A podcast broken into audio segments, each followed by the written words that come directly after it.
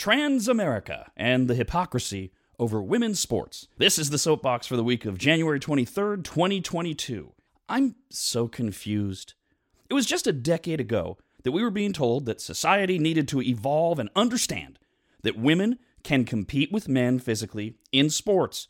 It was time to drop female leagues and just have leagues in which boys and girls, men and women, would all play together and against one another.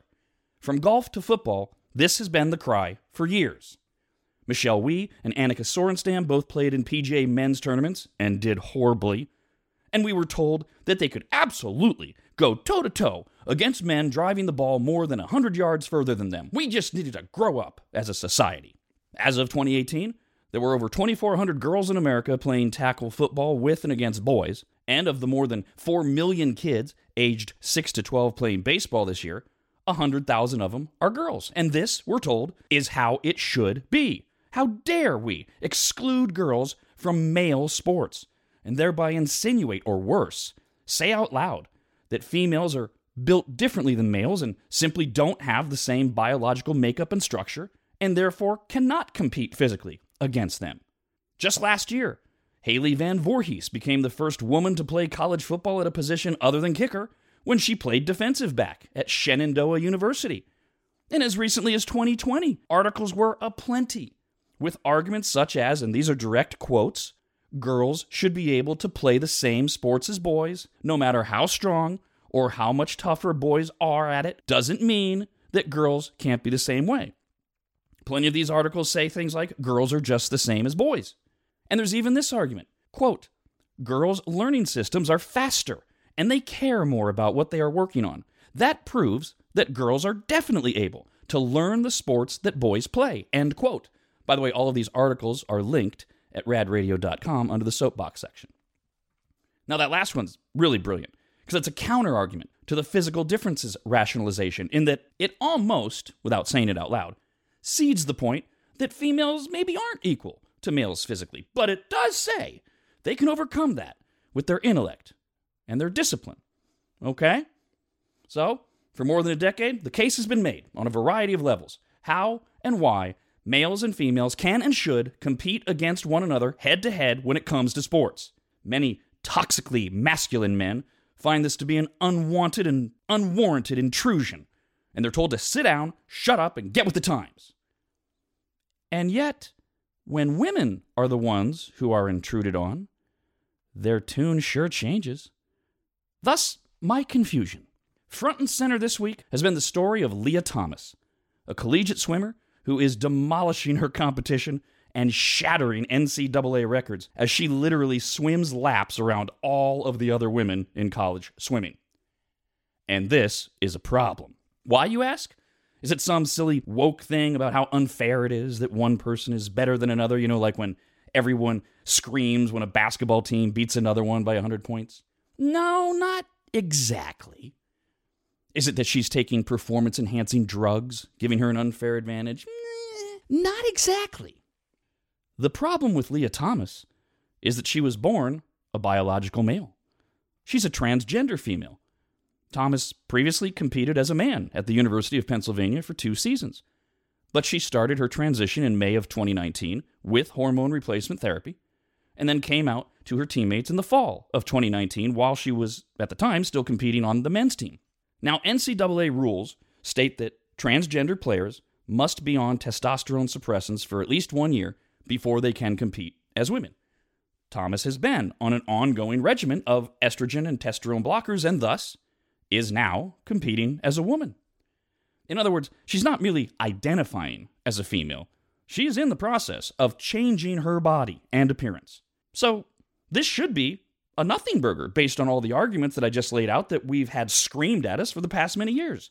After all, while it's true that Lia Thomas was born in a male body, it's already been established that girls are just the same as boys. That's a quote. I mean, other than the fact that girls are much better at learning. And thus, Thomas's competitors should welcome her and simply figure out how to outsmart her and or accept the fact that regardless of how she was born, boys and girls are the same. But of course, that's not even close to what is happening. Oh, and a brief pause here. I have no position on this. In fact, I'm quite literally beyond bewildered as to how we should, as a society, be handling sports as it relates to people transitioning from one gender to another. I mean, it almost feels like there should be a cooling off period. Like maybe they have to wait until they've transitioned to a certain point. But I don't know. And, and especially when you're talking about high school and college age kids who you'd be taking away so much from. See, I have no position on this. I really don't. And I'm not interested in the completely transphobic one that says, I don't even want to hear about this. My fascination with this particular story, and others like it, is the pure, unadulterated hypocrisy of the arguments being made. We had this same debate a year ago, at least out in the zeitgeist, over a transgender female bodybuilder named Laurel Hubbard, whether or not she should be allowed to compete in the Summer Olympics, and the same objections were made then that are being made now. So this is a worldwide phenomenon. And they completely contradict everything we've been told about males competing against females. For example, back to the Lia Thomas story.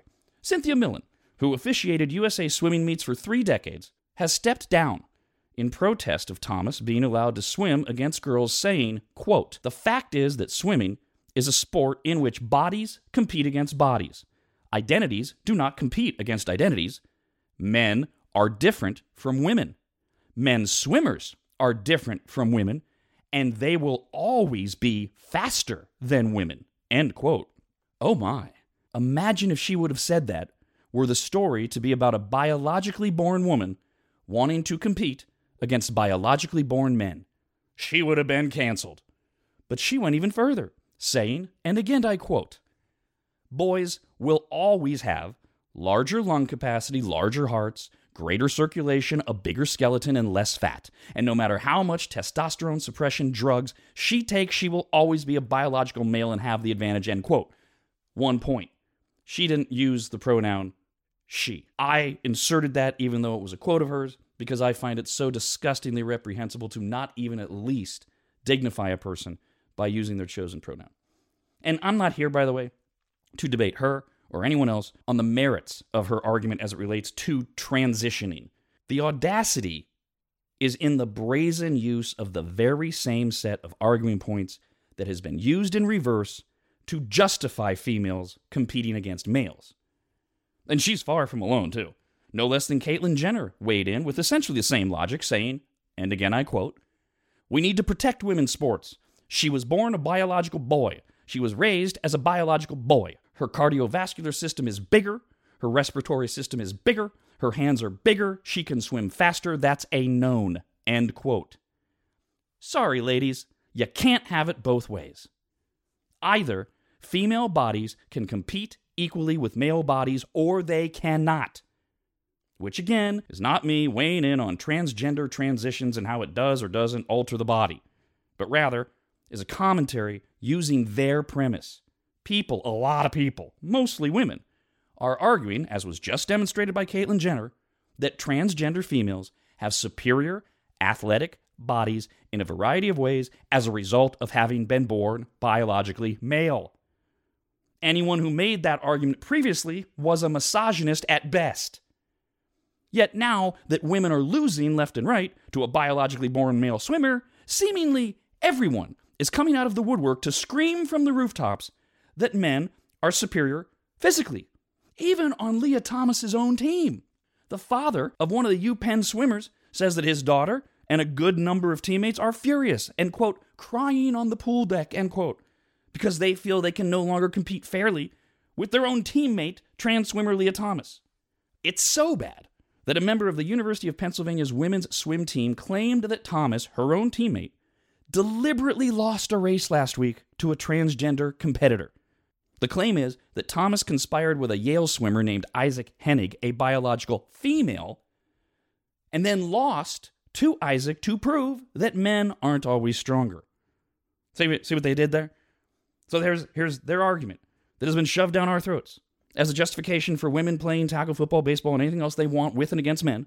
Thomas goes out and conspires and intentionally loses to go, yeah, yeah, see, see what you said. See, look, women can beat men. But no, it's ignored and rather deemed to be all part of a grand conspiracy. None of this even begins to touch on how stunning it is that somehow America's national feminist movement has actually found a way to actually become more despicable by totally abandoning trans females. But I digress. that's for a whole other soapbox. This singular argument over transgender women and women's sports has laid bare yet again how selfish, vapid, and meaningless almost all of these causes are. Women playing men's sports under the name of equality has been destroyed by those who had been advocating it, now arguing against transgender women using the very objections that had been made against them as their reasoning. That's it. Game over. No more of this. And what of all these woke supporters of trans people? What does it say about their resolve when the first thing they see upon hearing this debate is the need to choose a side? Boy, that's who you want covering you when you're heading into battle, isn't it? In the end, I don't have an answer. I have an observation. There's an absolutely stupid and meaningless piece of symbolism known as the doomsday clock, which is supposed to represent the likelihood of a man made global catastrophe. It's a dopey part of the radical environmentalism movement back from the 70s, still around today. But the premise gives me an idea.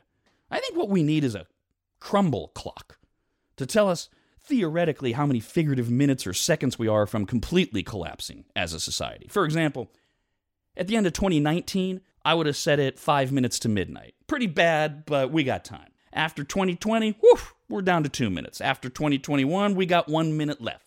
With our reaction to this debate, we just clicked a few seconds closer.